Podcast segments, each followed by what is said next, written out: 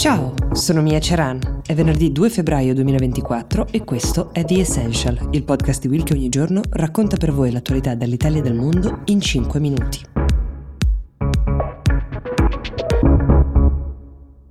Mercoledì scorso l'amministratore delegato del gruppo Meta, Mark Zuckerberg, ehm, è di fatto stato costretto a scusarsi con le famiglie di alcuni minori che hanno subito dei danni, possiamo dire così, a causa uh, dei social network come Instagram e Facebook, controllati appunto dalla società di Zuckerberg. Le scuse sono arrivate durante un'udienza del Senato degli Stati Uniti alla quale hanno partecipato mm, non solo Zuckerberg ma gli amministratori delegati delle principali piattaforme social, tra cui anche TikTok, X, cioè l'ex Twitter, Snapchat, Discord e e anche Meta appunto. In particolare quest'udienza era stata organizzata per chiarire le politiche di queste piattaforme in materia di tutela dei minori che secondo i senatori statunitensi non sarebbero state sufficienti finora a proteggere il benessere, a salvaguardare gli utenti più giovani. L'atmosfera di questo evento è stata molto ostile nei confronti dei rappresentanti delle piattaforme ed è iniziata con le testimonianze di alcuni minori e delle loro famiglie che hanno raccontato le proprie esperienze, tra cui casi che sono terminati uh, drammaticamente in suicidio, uh, casi però anche di autolesionismo, di danni fisici e mentali causati dal cyberbullismo. Poi è iniziata una fitta serie di scambi tra i senatori sia repubblicani che democratici che hanno accusato le piattaforme di uh, mettere il profitto al primo posto rispetto alla salute dei bambini. Hanno anche paragonato le aziende tecnologiche ai produttori di sigarette che sostanzialmente ingaggiano una audience molto giovane eh, per tenersi degli utenti ovviamente che saranno più eh, longevi nel tempo a scapito della loro sicurezza. In particolare a un certo punto il senatore repubblicano Josh Hawley si è rivolto a Zuckerberg chiedendogli se avesse compensato in qualche modo i minori e le famiglie che avevano subito danni seri a causa di contenuti pubblicati sui social del gruppo. Zuckerberg ha risposto di no e a quel punto il senatore lo ha invitato in una maniera abbastanza teatrale a chiedere scusa alle famiglie che si trovavano alle sue spalle. Allora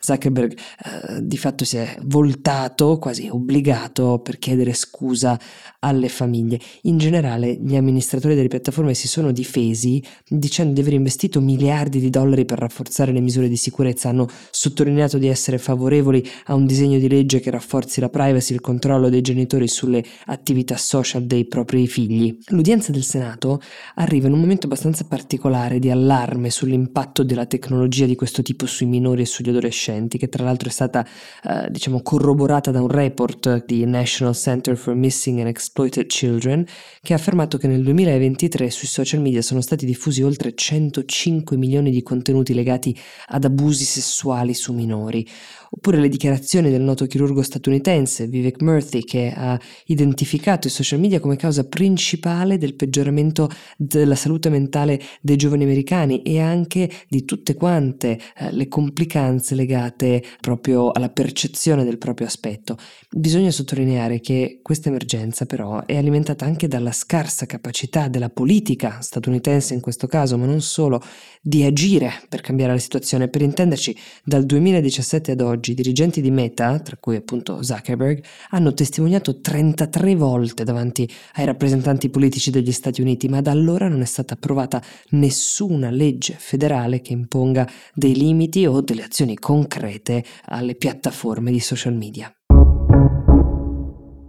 E adesso passiamo a un dibattito che in questi giorni uh, si sta scaldando, riguarda la legge sul voto fuori sede, è la legge che permetterebbe agli elettori di votare in un comune diverso da quello di residenza. Negli ultimi giorni il tema è tornato al centro del dibattito politico anche grazie a Will, insieme a The Good Lobby e a Fantasarremo, è stata attivata una campagna per far approvare questa legge, dato che da sette mesi è ferma al Senato e rischia di non essere approvata in tempo per le elezioni europee, che come sapete si terranno il prossimo giugno. Per capire un po' l'importanza di questa legge, eh, pensate che eh, l'Italia è l'unico grande paese in Europa che non permette il voto alle persone fuori sede in un comune diverso da quello di residenza e stiamo parlando di più di 5 milioni di persone che per vari motivi, lavoro, studio o salute, vivono lontano da casa. Oltre all'Italia, gli altri paesi in Europa che non permettono ai cittadini di votare eh, in un comune che non sia quello di residenza sono Malta e Cipro. Allora, questa legge era già stata approvata lo scorso luglio dalla Camera dei Deputati, ma ovviamente c'è bisogno anche dell'approvazione